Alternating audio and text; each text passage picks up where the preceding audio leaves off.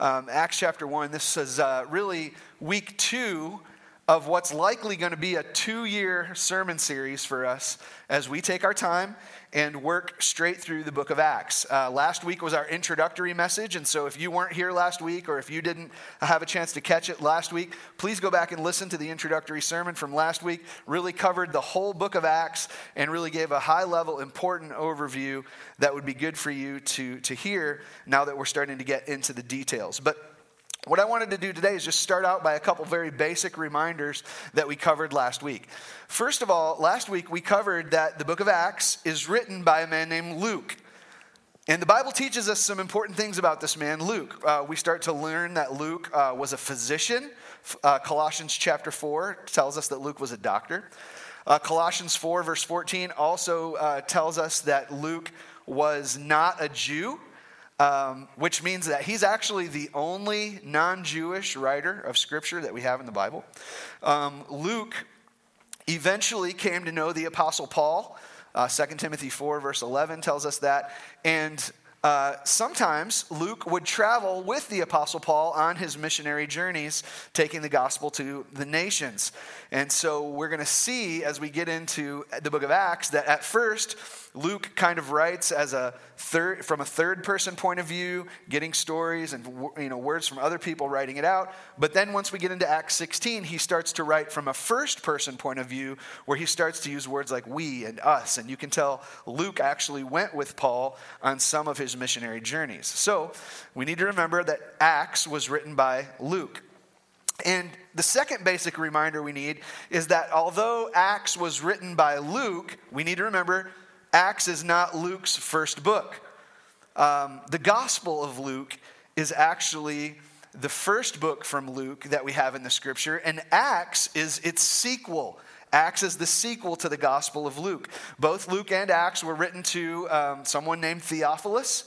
Luke was written to provide an account of the ministry that Jesus began. Acts is written to uh, provide an account of the ministry Jesus continues. Luke shares with us what Jesus did before his ascension. Um, Acts tells us what happened with the apostles after Jesus' ascension. Luke tells us really um, about Jesus commanding his disciples and teaching them through the Holy Spirit. Uh, but Acts tells us about Jesus filling them and empowering them with the Holy Spirit. So Acts is the sequel to the Gospel of Luke. And Here's part of what just kind of stood out to me. Part of why I want to reiterate Luke's authorship to you guys today is this I want our church to be full of people who are confident in the Bible. I want you to be confident when you read the scriptures. And here's what you, why, why I'm mentioning Luke's authorship to you. It's because when you read the scriptures, you're, you're not just talking to some guy who lived, you know, hundreds of years after Jesus' life and just said, ah, I think I'll just write some story. I think I'll just write some things down about the rumors about Jesus that I've heard, and I'll just write some scripture today. Right? Like, that's not Luke. Luke was sent out by someone named Theophilus to write a good record. So we've got to imagine Luke, you know, not one of the 12 apostles, but him going and interviewing the 12 apostles and people who were in and around the life and ministry of Jesus. And he's taking an orderly record. He's writing these things down, and he even travels with Paul sometimes and writes down his firsthand experiences. Part of why I want you to understand that is because when we read the book of Luke, we are reading the account of someone who had primary sources, right? Someone who had primary sources. So, church family, we can be confident in the trustworthiness of our Bible. We want to be a church that helps people know Christ and make him known. And part of the way that we know Christ is knowing him through the scriptures. We want to know him biblically. We can be confident in our Bibles. So as we approach God's word today in Acts chapter 1, here's how we're going to do it. I want us to work our way straight from verse 1 down through verse 11. We're going to uh, really do some teaching along the way, some personal application along the way, and at the end, we're just going to hit several major takeaways for us from today's text. And really, what I hope, I hope that today, you know, I hope that you're encouraged to live as Christ's witnesses in the power of the Holy Spirit until Christ returns or until he calls us home. So we'll see what the Lord has for us today. All right, so we all know that Luke wrote his gospel about the life and times of Jesus. Acts, we hear more about what happened after um, Luke's account, gospel account ended. So let's look at Acts chapter 1, verses 1 through 3. It says, In the first book, O Theophilus, I have dealt with all that Jesus began to do and teach until the first day after he was taken up. After he had given commands through the Holy Spirit to the apostles whom he had chosen, he presented himself alive to them after his suffering by many proofs appearing to them during 40 days and speaking about the kingdom of God. So, right away, here's what I want you to notice it says that Jesus presented himself um, alive after his suffering to his disciples by many proofs. The King James Version of Scripture, I like the way it says it. It says that he presented himself to, them in many infallible proofs. Uh, it means that these proofs uh, of Jesus kind of appearing to them, it means that they're verifiable, uh, that they're unmistakable. And it says here that Jesus presented himself to his disciples alive. Well, remember, um, Acts is the follow on, the sequel to Luke. The last chapter in the book of Luke is Luke chapter 24. Well, you don't have to turn there, but if you know the, the last chapter in, in Luke, chapter 24, how does it end? It ends with Jesus' resurrection from death but it doesn't stop there. It continues to talk about his appearances to his disciples and how on the road to Emmaus, Jesus revealed himself to some of his followers and he talked with them along the way. And then at the end of Luke chapter 24, in verses 33 through 43, we get some really important information that kind of sets up the book of Acts. And so I just want to read this to us from Luke 24, verse 33 through 34. It says this It says, And they, this is now talking about the disciples that Jesus met with on the road to Emmaus after his resurrection. They rose the same hour and returned to Jerusalem, and they found the eleven, Jesus' apostles, and those who were with them gathered together, saying, The Lord has risen indeed, and has, uh, and has appeared to Simon. And they told what had happened on the road and how he was known to them in the breaking of bread. And uh, as they were talking about these things, Jesus himself stood among them, and he said to them, peace to you. Which, to me, like, I don't know about you, but like, what if that was us? This, hey guys, peace. Like, here I am. I would be totally freaked out, right? I think we all probably would be. Verse 37 um, but they were startled, understandably, and they were frightened. Um, and they thought they saw a spirit. And he said to them, Why are you troubled? And why do, you, why do doubts arise in your hearts? See my hands and my feet? That, uh, that it is I touch um, that it is I myself. Touch me and see, for a spirit does not have flesh and bones, as you see that I have. And when he had said this, he showed them his hands and his feet. And while they uh, still disbelieved for joy, right, they, were, they just couldn't believe it, they were marveling. And he said to them, Have you anything to eat? And they gave him a piece of broiled fish, and he took it and ate it before them. Right? Like, why, why these details about the fish and the eating and stuff? Here's why. Because, uh, you know, they, they saw, they heard, they touched. Right? Jesus was appearing to them in many proofs, the way that um, Acts describes. It, later, the Apostle Paul in, Act, in uh, 1 Corinthians 15 would write that Jesus didn't just appear to his disciples, but he appeared to 500 witnesses who were also alive when Paul wrote the book of 1 Corinthians. So Jesus is appearing by many proofs. He, he's eating with them. They're touching him. They're put, they're, like Thomas would touch his, you know, uh, the hole in his side and the holes in his hands, you know. And that, you know, imagine the disciples all being there with Jesus during this time. John being one of the disciples who was there you can imagine why John would later write in 1 John chapter 1 verses 1 through 3 he would write these words that which was from the beginning which we have heard which we have seen with our eyes which we have looked upon and touched with our hands the life was made manifest and we have seen it and that which we have seen and heard we proclaim to you also right this is why these guys would say and write the things that they did it's because the resurrected Christ had appeared to them with many proofs Many proofs. Now, that was Luke, but on to our passage in Acts. Verse 3 says he appeared to his disciples for 40 days. Verse 4 says, And while he was staying with them, he ordered them not to depart from Jerusalem, but to wait for the promise of the Father, which, he said, You heard from me. For John baptized with water, but you will be baptized with the Holy Spirit not many days from now.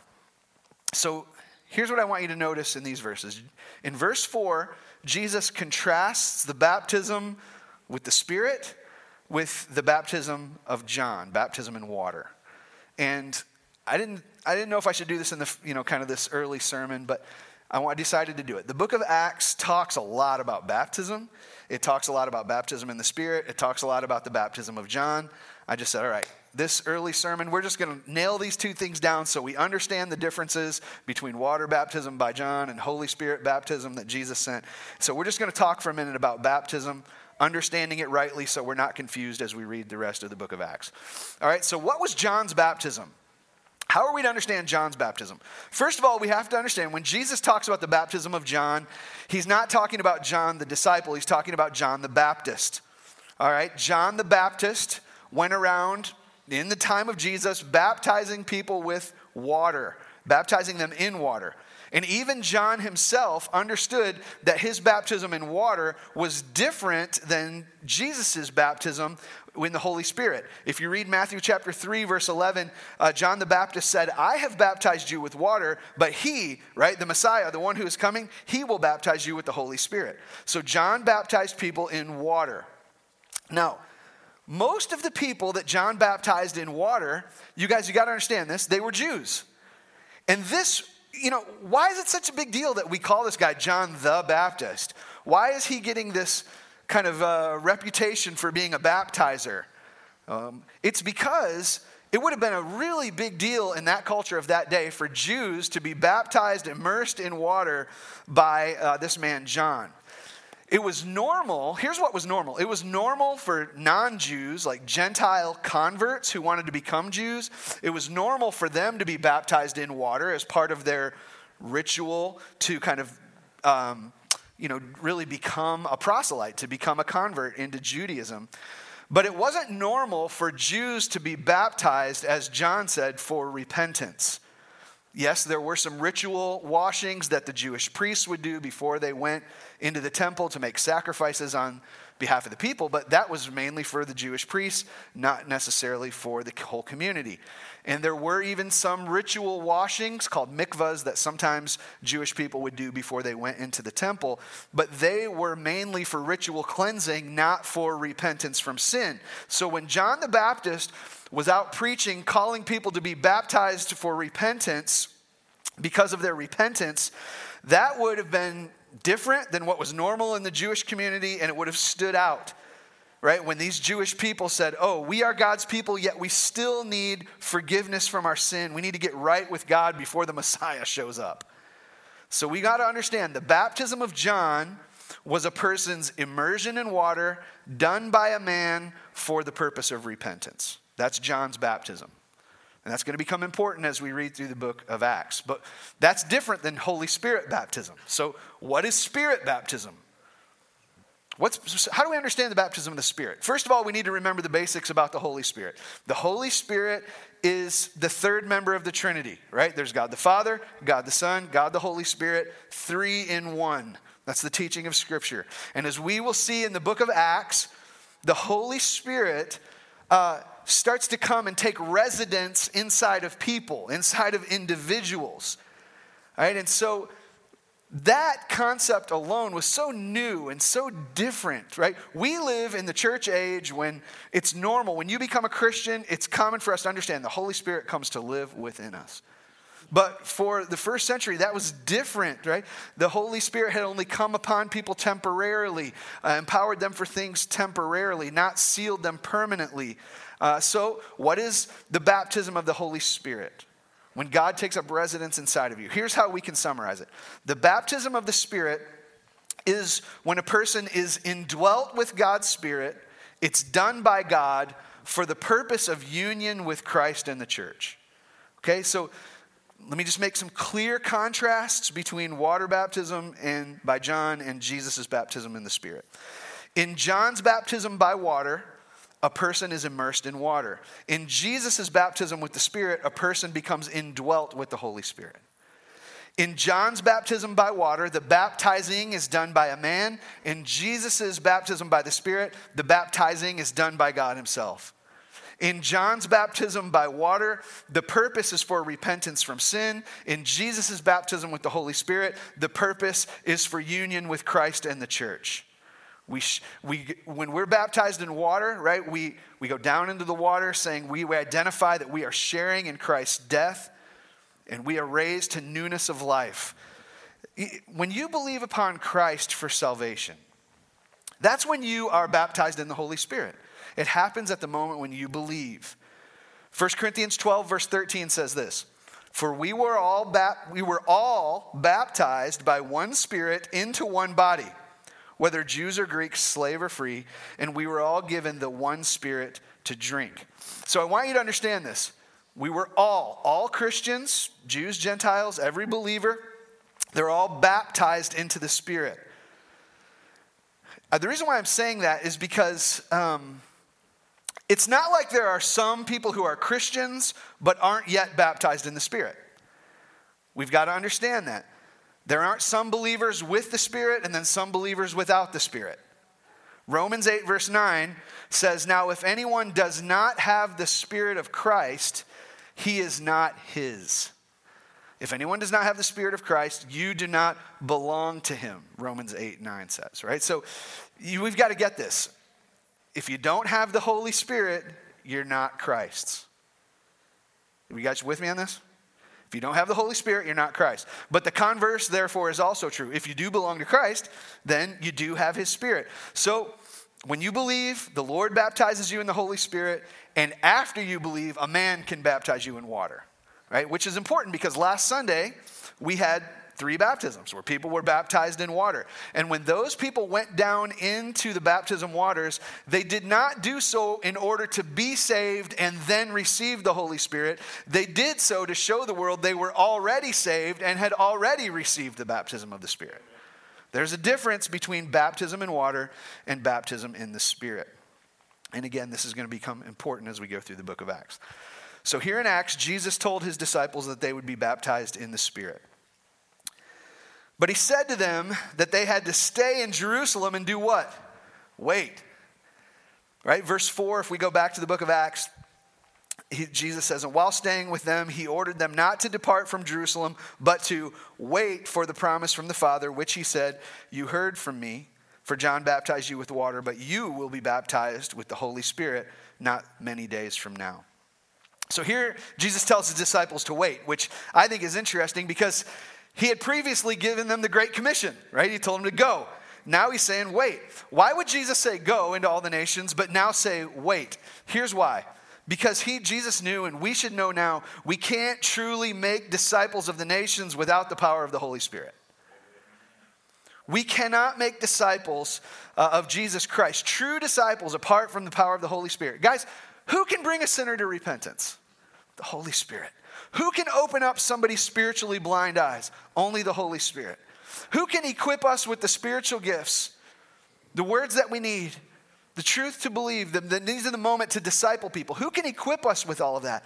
Only the Holy Spirit. So we need to understand Jesus not only gives us and his disciples the mission, he gives us the Holy Spirit, which gives us the power to carry out the mission. So if you're saved, you need to know this. You are empowered with the Holy Spirit to join God in his disciple making mission. Verse 6 Jesus told them they would receive the promise of the baptism of the Spirit. And the next thing that they do in uh, verse 6 is that they, they ask this question, which kind of seems out of place at first. Verse 6 says So when they had come together, they asked him, Lord, will you at this time restore the kingdom to Israel? Why would they ask this question? Jesus just talked to them about receiving the Holy Spirit baptizing, being baptized in the Spirit. Now they say, Will you at this time restore the, the kingdom to Israel? Why would they ask that? It seems out of place at first, but again, if you put yourself in the mind of a first century Jew who knew the Old Testament and knew the words of the prophets, you need to know this. The Old Testament prophets frequently spoke about how the outpouring of the Spirit of God would also um, be tied to the restoration uh, of Israel. Okay, so Ezekiel chapter 36 talks about this. One of the chapters in Isaiah talks about this. I can't remember which one. Um, but specifically, Joel chapter 2 and chapter 3 talks about this.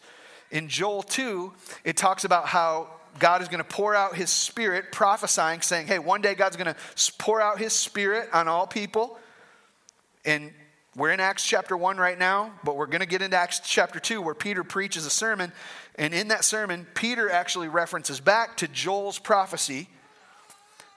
But in Joel chapter 2, it talks about how God is going to pour his spirit out on all people. Then in Joel 3, it says, For behold, in those days and at that time, um, I will restore the fortunes of Judah and Jerusalem. So the disciples think that the restoration of Israel is going to happen at the exact moment that Jesus pours out his spirit on men. And so that's why they ask the question about the restoration of the kingdom. Um, their question seems to be fixed on the timing. Jesus, are you going to do it now? But Jesus answers their question in an interesting way in verse 7. In verse 7, Jesus says to them, It is not for you to know times or seasons that the Father has fixed by his own authority. Right? The disciples wanted to know when the kingdom would come, and Jesus says it's not for you to know. What did Jesus say in Matthew chapter 24, verse uh, 36? Jesus says, No man knows the day or the hour. Right? We don't know. The disciples were focused on the timing. Isn't it like to me? I just I find myself relating with the disciples so much. Like um, we can look at what's going on in our world right now, and we can get fixated on the timing of Christ's kingdom and when He's going to come and when He's going to establish everything and make things right. Right? We can get fascinated and fixated on when Christ will return. But here's what we've got to understand: Jesus' response to the disciples isn't so much concerned about when that will happen but he is concerned about what we will be doing when it happens. This is why he says what he says in verse 8. But you will receive power when the Holy Spirit comes upon you, and you will be my witnesses in Jerusalem and Judea, all of Judea and Samaria, and to the ends of the earth. Jesus is saying, it's not for you to know the times and the seasons, but until then, until that day comes, I want you to be my witnesses. The word witness in the original Greek language is the word martus. It has to do with um, kind of being a legal witness who saw something and then shares what they saw. They're ready to declare it. So that's what a witness is. They see and they share. Jesus' disciples saw him and they were sharing his work. And Jesus says his disciples will be filled with the power of the Holy Spirit so that they can now share what they saw, right? They're going to share what they've seen. And where did Jesus say that they were going to be his disciples, where, where they were going to be his witnesses? He said they're going to be his witnesses in Judea, in Jerusalem, and then in all Judea and Samaria, and to the ends of the earth. Which, by the way, if you weren't here last Sunday, we said that Acts chapter 1, verse 8 is really kind of Jesus uh, giving us an outline for the story of the book of Acts. Again, chapters 1 through 7 are all about Jesus and his disciples' witness in Jerusalem. Chapters 8 through 12 are about their, their witness in Judea and Samaria. And chapter 13 through 28, they go out to the rest of the Roman Empire. And we said that the story of the witnesses isn't over. It, it continues to this day as we now continue to take the gospel out from where we are now in these ongoing circles out to the rest of the world.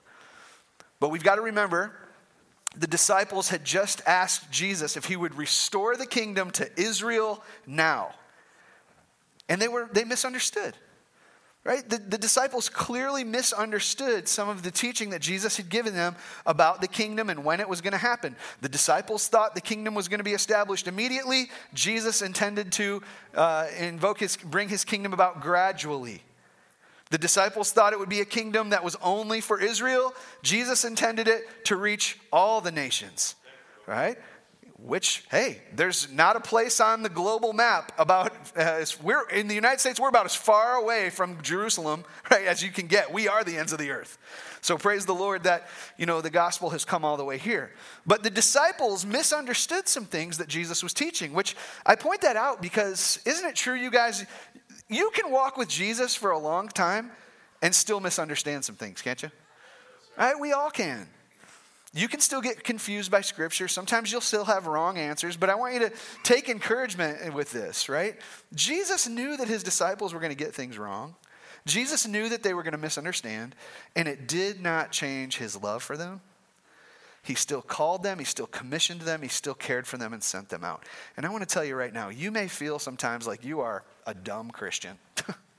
you may feel like, my goodness, how have I got all these things wrong? I want you to know something. Your Savior loves you. He cares for you. He wants to use you to move the gospel forward. The disciples misunderstood. They thought that his kingdom would be established for Israel only, but his kingdom wouldn't be for some people, his kingdom would be for all people. So the gospel is for every tribe, every tongue. The message of the gospel is for every nation. It wasn't just for the Jews, and let me say this it's not just for Americans, Amen. right? The kingdom of Christ is for all people. So Jesus' disciples are to be his witnesses to all the people of the earth. And when they had said these things, verse 9 says, verse 9, when he had said these things, they were looking on, and he was lifted up, and a cloud took him out of their sight. Man, what a what a moment that would have been, huh? You imagine being there for that? And while they were gazing into heaven as he went, jaw dropped, eyes up, is he coming back? Two men stood by them in white robes, and they said, Men of Galilee, hey, you disciples, right? You guys are from Galilee. It says you, why do you stand looking into heaven? This Jesus who was taken up from you into heaven, he will come in the same way as you saw him go into heaven. So, these angels, you know, like, at least likely angels, um, he says, you know, Jesus, they say to the disciples, Jesus went away in a cloud. He's going to come back in a cloud. And let me just encourage you with God's word when it comes to the return of Christ, right?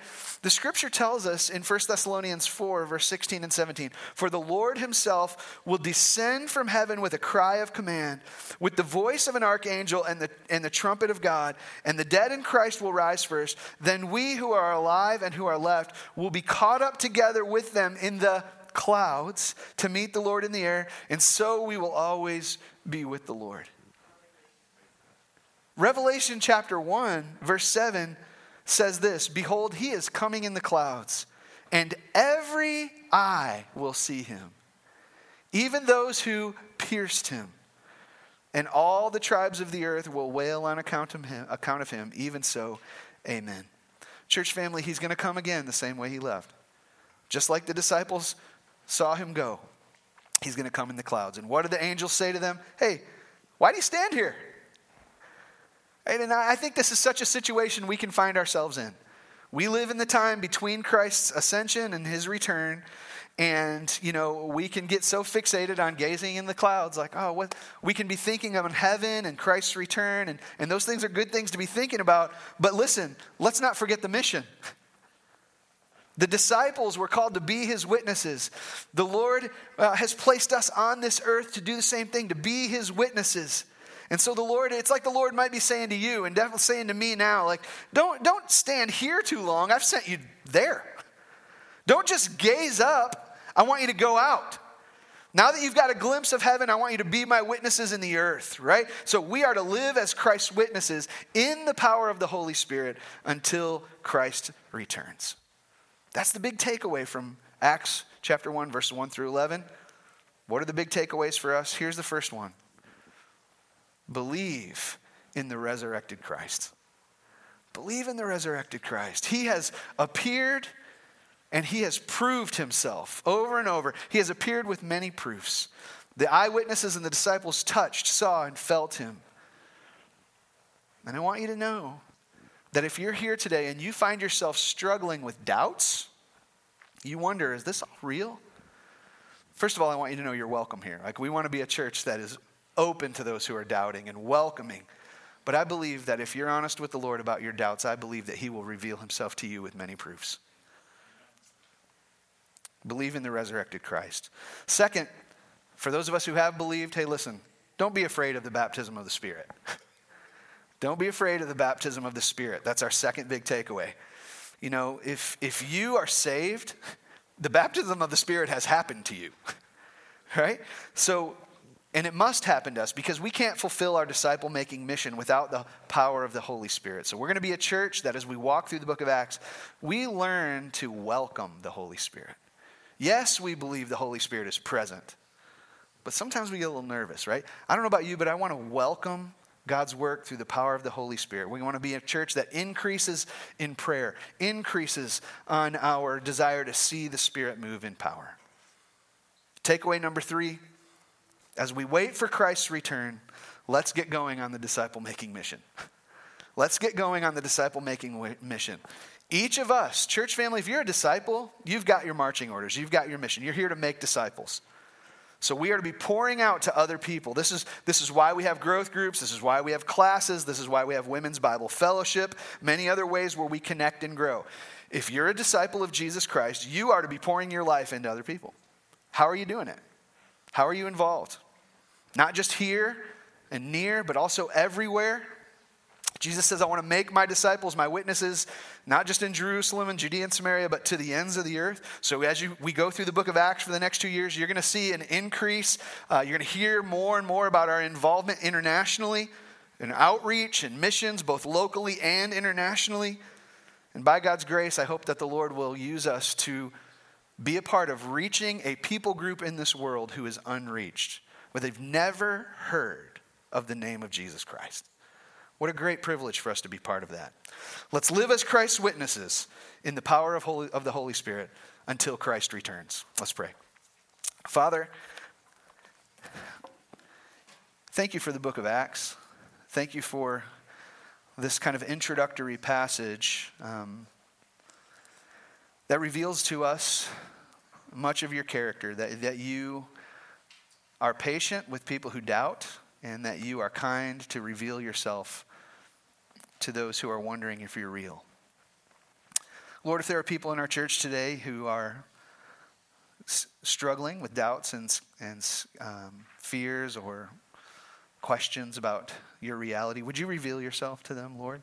And I pray that you would let us be a church that welcomes the doubters.